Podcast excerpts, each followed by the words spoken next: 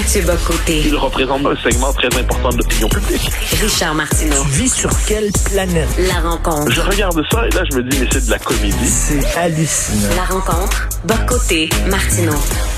Alors, c'est drôle, Mathieu euh, Bocoté, parce que justement, dans le, le petit, euh, petit slogan de présentation, là, tu dis euh, il représente un segment très important de l'opinion publique. Je sais pas de qui tu parlais exactement, mais est-ce qu'on peut dire ça de Balarama Holness, qui représente Oui, un segment important de l'opinion publique à Montréal?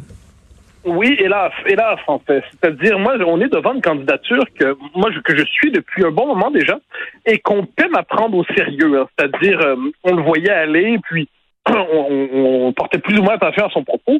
Or, il exprime dans le langage de la diversité, de l'inclusion, du multiculturalisme, un propos radicalement partitionniste, anti-québécois. C'est-à-dire, je dis anti-québécois à, à dessein, c'est-à-dire qu'il considère que Montréal doit s'affranchir du Québec, doit se désaffilier des règles québécoises, que si jamais on faisait l'indépendance, la partition serait une option pour lui, il n'y a pas de doute là-dessus, il l'a écrit clairement.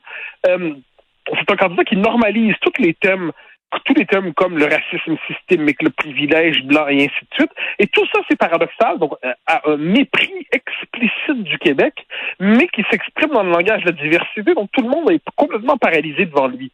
Et euh, bon, j'ai vu qu'il a été, euh, qu'on a reçu des menaces euh, hier, je crois. C'est absolument inacceptable. Il n'y a aucune nuance à faire sur ça, ou des insultes. Il n'y a aucune nuance. C'est absolument condamnable. Hmm. Une fois qu'on dit ça sur, sur le plan politique, si on peut si on peut débattre politiquement avec ce monsieur, son propos est fondé sur un rejet viscéral du Québec, un rejet viscéral, une forme de, je dirais, de, de nationalisme ethnique montréalais, c'est-à-dire que c'est la Fédération de la diversité montréalaise qui voudrait, voudrait s'affranchir des Québécois ploucs. Et moi, j'ai l'impression que notre classe politique, encore une fois, tarde, elle, elle zigonne, comme on dit chez nous, et bien finalement, elle ne fait rien et ce discours-là progresse. Et le seul à tenir compte de ça sérieusement, c'est Paul Saint-Pierre Blamondon. Ça vaut la peine de le dire. C'est-à-dire, c'est comme quoi c'est pas une mauvaise idée d'avoir un indépendantiste dans le débat public de temps en temps, qui lui, d'un instant, cette idée d'un référendum pour bilinguiser Montréal, donc dans les faits pour marginaliser le français, c'est grave. Et j'espère que l'ensemble de la classe politique va prendre au sérieux ce défi qui est posé par cet homme, qui est un néo-Galganov, qui est un néo-rhodésien et qui aujourd'hui euh, insulte le, le- le- le peuple québécois, veut contester en fait la légitimité de la présence québécoise à Montréal. On est en droit de dire ce discours-là est absolument inacceptable chez nous. Écoute, il faut le dire, là, parce qu'au début, c'était marginal. Les gens disaient quoi, tu sais, puis euh, savaient, Balarama, il avait de la difficulté à, dire son nom. Mais là, il est devenu une- une vedette, là. Il est, il est invité dans les débats. euh, euh, on en parle énormément dans la communauté anglophone. Donc, euh, écoute, c'est de ce qu'on appelle en anglais de rising star de la politique municipale. Oui, absolument, absolument. Et on est devant quelqu'un. Alors, faut voir si on regarde son parcours en politique municipale. De mémoire, il été candidat en 2017, si je me trompe pas, ou de, en tout cas la, la dernière fois, et euh, à la mairie de Montréal-Nord. Et de mémoire, il avait accusé Projet Montréal de racisme systémique parce qu'on l'avait présenté comme un candidat poteau, disait-il, dans, dans sa circonscription, donc comme dans, dans son arrondissement. Donc, comme quoi, on voit que la notion de racisme systémique, ça s'applique à tout. Euh, Balarama Holness, c'est aussi celui qui a dit, euh, qui a hum, reproché au fait que Bo- Bokra Manaï soit nommé responsable du racisme systémique à la ville. Bon, moi, tu sais ce que je pense de ce poste de racisme sur le racisme systémique.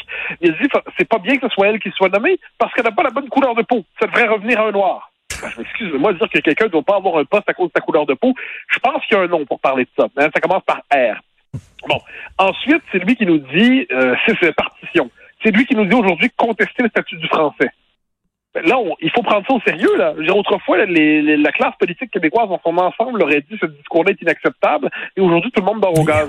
Et je pense qu'il y a une espèce de, de paresse, d'indolence. euh, et c'est comme si nos réflexes vitaux étaient, étaient émoussés. Et moi, je pense qu'on doit prendre au sérieux ce discours. Il progresse.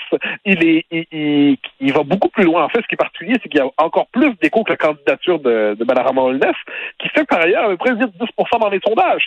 Donc, ce discours-là se normalise dans une partie importante de la population montréalaise. Et il faut, soit on va prendre au sérieux maintenant, soit on va se retrouver avec une partition de fait de Montréal par rapport au reste du Québec d'ici quelques années.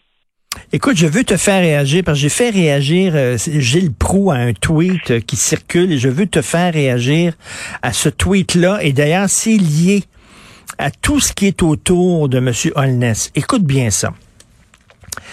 Expérience vécue dans un café branché de Montréal. On m'a accueilli en anglais dans deux succursales différentes à quelques jours d'intervalle. Dans ce même café, Mathieu, un écriteau demande aux clients de parler de façon non genrée pour le confort de tous. Tu vois, c'est-à-dire, il faut faire attention à toutes les minorités, même les minorités sexuelles quand tu entres dans un café. Il faut pas que tu dises il ou elle, parce que ça risque de leur faire de la peine. Mais la minorité francophone, on s'entorche. Ben, là, ça, Ben- Premièrement, c'est le délire, c'est le, c'est le contrôle idéologique de la parole publique, c'est-à-dire que désormais, les conversations, on comprend que les conversations sont surveillées, euh, le langage doit être surveillé et rééduqué en fonction de l'exigence diversitaire. Un. Deux, le français est laissé de côté. Résultat des courses, Montréal est une ville qui est idéologiquement dominée par un discours, par un projet de plus en plus radical qui veut en fait non seulement tasser les francophones, hein, les, Québécois doivent accepter d'être une minorité parmi d'autres dans la ville, sinon ils se taisent, et ensuite euh, qu'une espèce d'idéologie nouvelle codifie les rapports sociaux. C'est la wokisation de la métropole. Et moi, je, je me dis que devant cela, euh, il faut en faire une tâche nationale. Pourquoi? Parce que si, comme plusieurs le disent, hein, une conversation dans les milieux nationalistes, les milieux politiques, ça consiste à dire Montréal est perdu. Ce qui nous reste en fait, c'est Québec. Québec va devenir la capitale du Québec français, et pour le reste, Montréal, c'est perdu. Mais ce qu'on comprend pas quand on dit ça, c'est qu'en sacrifiant Montréal, dans les faits, on acte l'impossibilité définitive de l'indépendance du Québec. On accepte aussi une folklorisation de l'identité québécoise, parce qu'en dernière instance, on a besoin d'une métropole. On n'a pas simplement besoin d'une capitale politique, on a besoin d'une métropole. Donc, à travers, et, et là, cette espèce de wokisation et anglicisation, c'est l'annexion symbolique de, de Montréal par Evergreen. C'est l'annexion symbolique de Montréal par l'idéologie canadienne. Et je pense que de ce point de vue-là, c'est une tâche aujourd'hui, qu'on soit autonomiste ou indépendantiste, c'est la reconquête symbolique de l'île de, Montréal en rappelant que les codes de la culture québécoise doivent y prédominer de manière naturelle, à- signe d'une culture de convergence.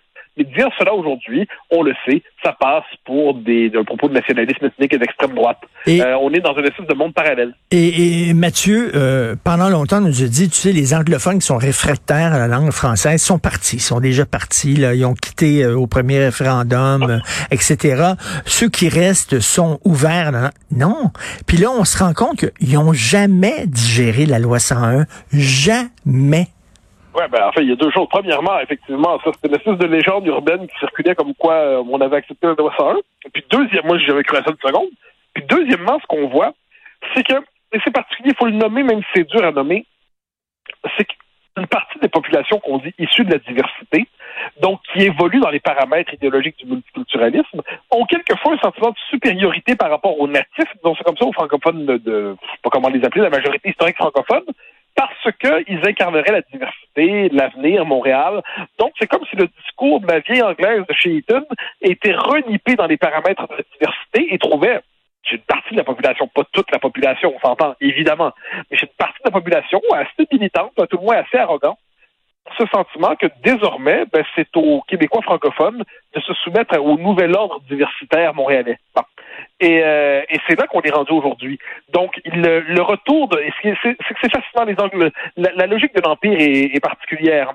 Ce néocolonialisme anglophone se fait passer pour une logique décoloniale, diversitaire, anti-privilège blanc et ainsi de suite. Donc, la nouvelle colonisation idéologique de Montréal se présente comme une espèce de décolonisation contre la méchante majorité historique francophone québécoise. Il faut être capable de décrypter ce langage parce que c'est à travers ces mots-là et ces concepts-là qu'on se fait déposséder de notre, de notre- de notre métropole aujourd'hui. Écoute, tu parlais de Paul Saint-Pierre Plamondon. Là, il traverse une période difficile. Il y a des gens au sein de son parti qui le trouvent pas suffisamment à gauche, qui n'aiment pas ses prises de position, par exemple, sur euh, la loi 21, sur la laïcité, sur le racisme systémique. Moi, je j'inviterais ces gens-là à aller à Québec solidaire d'abord. Mais bref. Et là, Michel David a écrit dans le Devoir cette semaine un texte.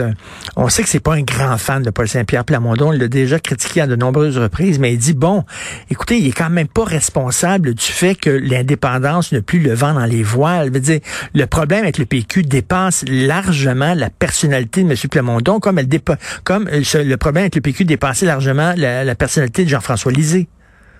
Oui, absolument. Premièrement, le Devoir avait fait un drôle de, reportage pour les un an de Paul Saint-Pierre Plamondon à la direction du Parti québécois, où il avait sélectionné quelques militants très, très, très hostiles à, PSPP en disant Ah, ben voilà, les militants font un bilan très négatif de son, leadership. Donc ça, c'est le genre d'article orienté auquel nous sommes nous sommes habitués quand on lit le devoir. c'est ce qu'on pourrait appeler la tendance Émilie Nicolas au devoir. Comme ça. Ensuite, Ensuite, on est devant une tendance lourde, c'est-à-dire la décomposition du Parti québécois est engagée depuis 1998. Euh, moins d'espace public se structure autour de l'indépendance, plus c'est difficile pour les indépendantistes d'y agir. Le Parti québécois, le nationalisme de défense au Québec est porté en ce moment par la CAQ. L'idée d'indépendance semble congelée. Résultat de la situation, eh bien, il y a très peu d'espace. Et Paul Saint-Pierre Flamondon euh, peut, euh, on peut le critiquer évidemment, mais fait ce qu'il peut avec une un parti qui semble aujourd'hui dans une situation équivalente à celle de l'Union nationale dans les années 70. Est-ce que par ailleurs, est-ce que par ailleurs le PQ peut renaître J'en sais rien. Euh, L'enjeu, je crois, pour les prochaines élections, c'est que le PQ surveille, c'est-à-dire conserve assez de, de sièges de députés pour euh, pour exister comme parti politique, pour avoir une espèce de force mobilisation. Puis ensuite, on verra bien ce qui arrivera. Est-ce qu'il va y avoir une grande fusion de tous les bleus? Est-ce que le départ éventuel de François Legault va euh, redégager un espace pour le nationalisme péquiste? Est-ce que la crise constitutionnelle qui s'en vient sur la loi 21 va redonner de l'espace aux indépendantistes? Bon, on verra. Mais moi, cette espèce d'idée que PSPP serait le responsable là-dedans, je trouve que c'est fort de café. C'est-à-dire, on peut critiquer sa gestion, on peut trouver mmh. plein d'affaires, les faits, la tendance lourde, euh, tout le monde finalement a fini par y passer. Madame Marois y a passé, Jean-François Lisée y a passé. Euh, PSPP y passe aujourd'hui. La question est de savoir comment réactiver le projet indépendantiste. Puis ça, manifestement, ça répond pas à la politique à court terme. Écoute, euh, rapidement, à CNews, demain, tu reçois Marcel Gauchet, euh, philosophe historien. Pour ceux qui le connaissent pas, rapidement, pour le présenter. Ah, c'est un remarquable philosophe qui a réfléchi donc sur les, les mutations de la démocratie contemporaine, comment euh, le, le, sentiment de dépossession traverse la démocratie aujourd'hui notamment. Euh, je vais l'interviewer notamment sur l'évolution du clivage gauche-droite, sur ce sentiment de dépossession. Il a écrit des livres, si je peux en conseiller un ou deux, euh, La démocratie contre elle-même, fin des années 90, ça demeure un classique selon moi pour comprendre comment aujourd'hui la démocratie change de définition en quelque sorte et elle se retourne contre sa définition historique. Euh, c'est probablement, je crois, un des plus grands philosophes français aujourd'hui, puis c'est un bonheur de, de l'accueillir à, à CNews avant l'émission. Ben écoute, euh, c'est 14 heures du Québec. je serai bien sûr à l'écoute et plein d'autres gens aussi. Merci, bon week-end, Mathieu. Bye bye, allez-y.